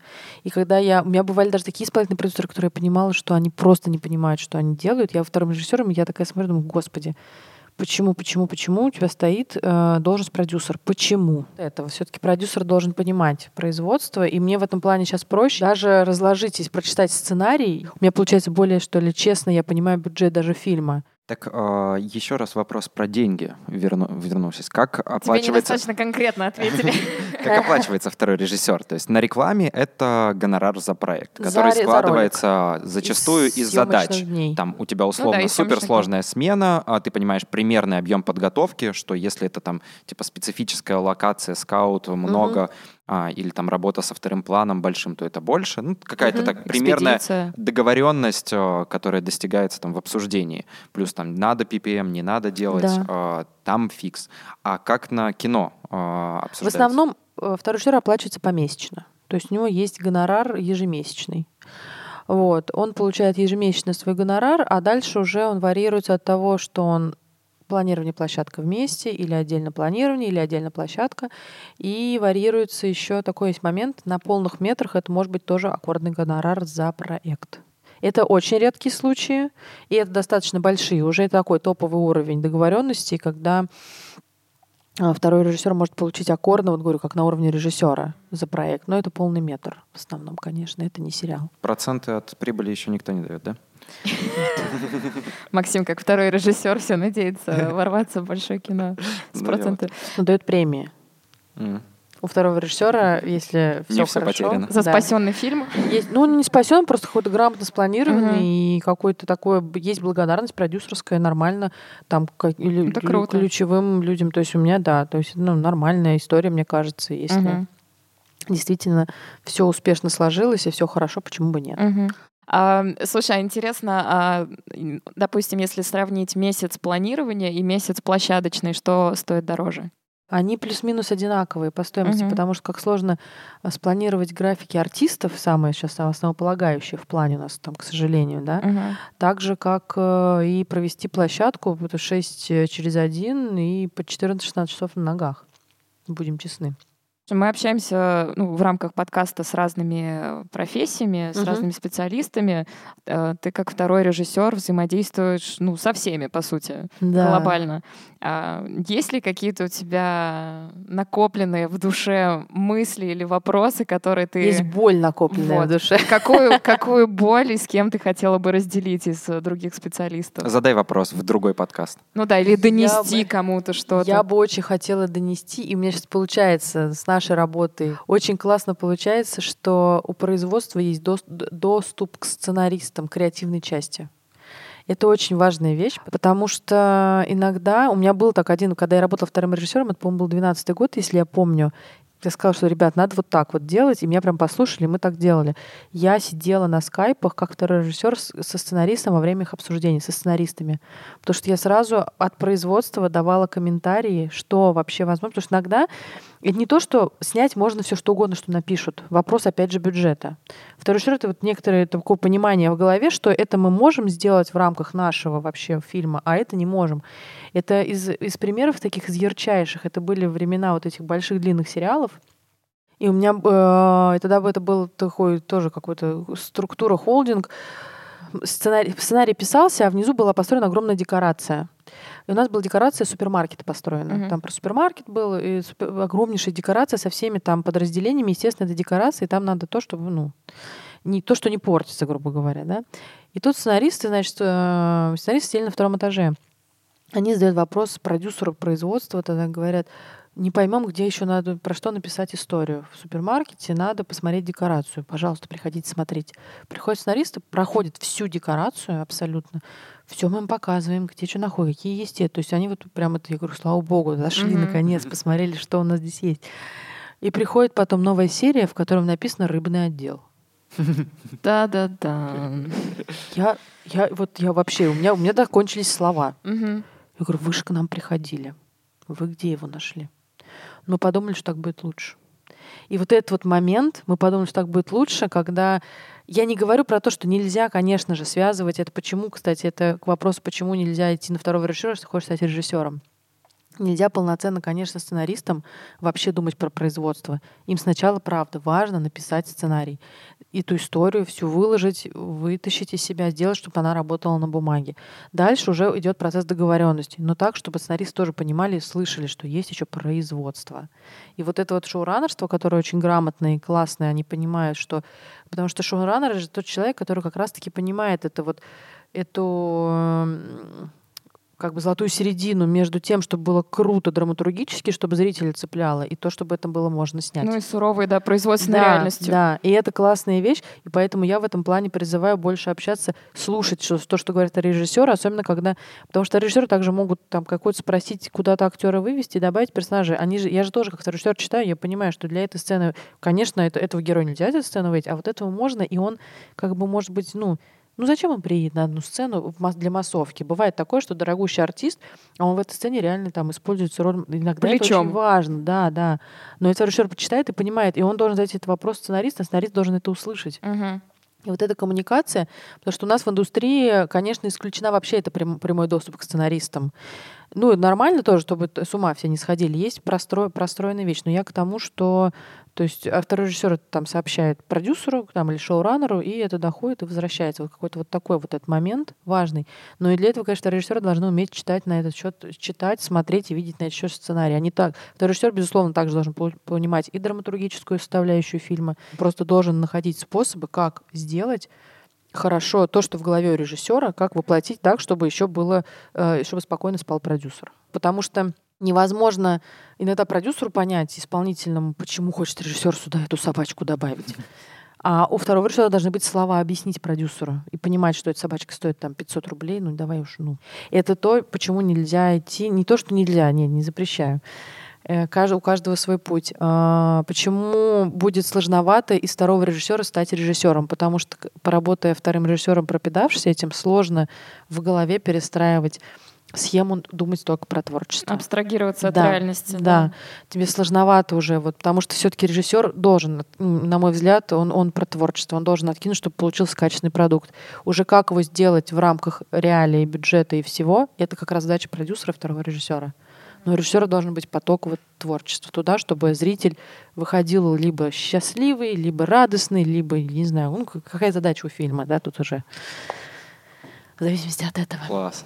Вот. Слушай, ну, буквально парочку, я думаю, таких как коротких личных вопросов. Так. Номер телефона? А почему ты любишь свою профессию? Почему ты любишь профессию второго режиссера? Да слушайте, она кайфовая. Она правда классная. Я люблю ее за то, что я командный игрок.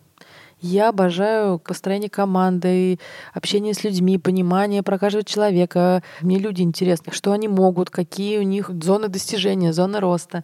И когда складывается вот эта командная игра и получается еще результат, это очень классно. Я от этого процесса кайфую. Я вообще люблю, когда вот я что-то придумала, у меня в голове сложилось, потом все это стикерами наклеилось, и потом это получилось. Такой сидишь, думаешь, какой кайф. А если бы не uh, First ID, uh, то кто? Чем бы ты занималась? Не из индустрии. Да, другая профессия. Другая профессия? Угу. У меня есть два направления, даже три могу назвать. Я люблю танцевать, как это не Не знаю, правда, чем там может так заниматься, так, чтобы это приносило какой-то доход. Но мне никогда не стоял вопрос денег, на самом деле, в голове. Только что вот мне надо вот заработать, надо денег. Они как-то, ну, они всегда приходят, как мне кажется, на состояние, на, на какие-то задачи. Но это тема другого эфира, наверное. Как стать успешным. Да-да-да. Успешный успех. Это, наверное, танцы мне нравятся. Мне нравится еще... Я бы какой-нибудь бар открыла. Какой-нибудь прикольный mm-hmm. очень. Вообще прям... Концептуальный. Кайфовый, да, какой-нибудь такой прям классный. И, но это пришло, кстати, как-то не, наверное, ужасно или не это классно звучит, это пришло с возрастом. Угу. Я бы открыла какую-нибудь свою клинику, не клинику, как это сказать, салон красоты эстетический, вот, э, для поддержания, так сказать, э, молодости. Интересно. Я что-то, ну, это с возраста, наверное, потому что у меня какие-то такие направления почему-то в голове. Но Если они, кстати, тоже про, про, про удовольствие. Я только за то, чтобы вот, э, я говорю, вот честно, ребят, нельзя учиться там, где вам не нравится, нельзя жить с тем, с кем вам не нравится, нельзя, это нельзя с точки зрения, у нас очень короткая жизнь. Ну, правда. И от нее надо и получать кайф. Наверное, последний вопрос. Пройдя какой-то большой опыт в этой профессии, какой бы ты дала себе совет э, себе начинающей, как второму режиссеру? Совет. Нет ничего теплее валенков зимой. Ни, ни одной рекламируемой обуви нет теплее, чем валенки. Всем вторым режиссерам на заметку. Это просто. Серьезно. Без шуток. Никакие новомодные унты, уги. Вообще ничего нет. Валенки. Класс. Спасибо, спасибо, Галь. Спасибо большое. Спасибо вам большое, ребят, что позвали.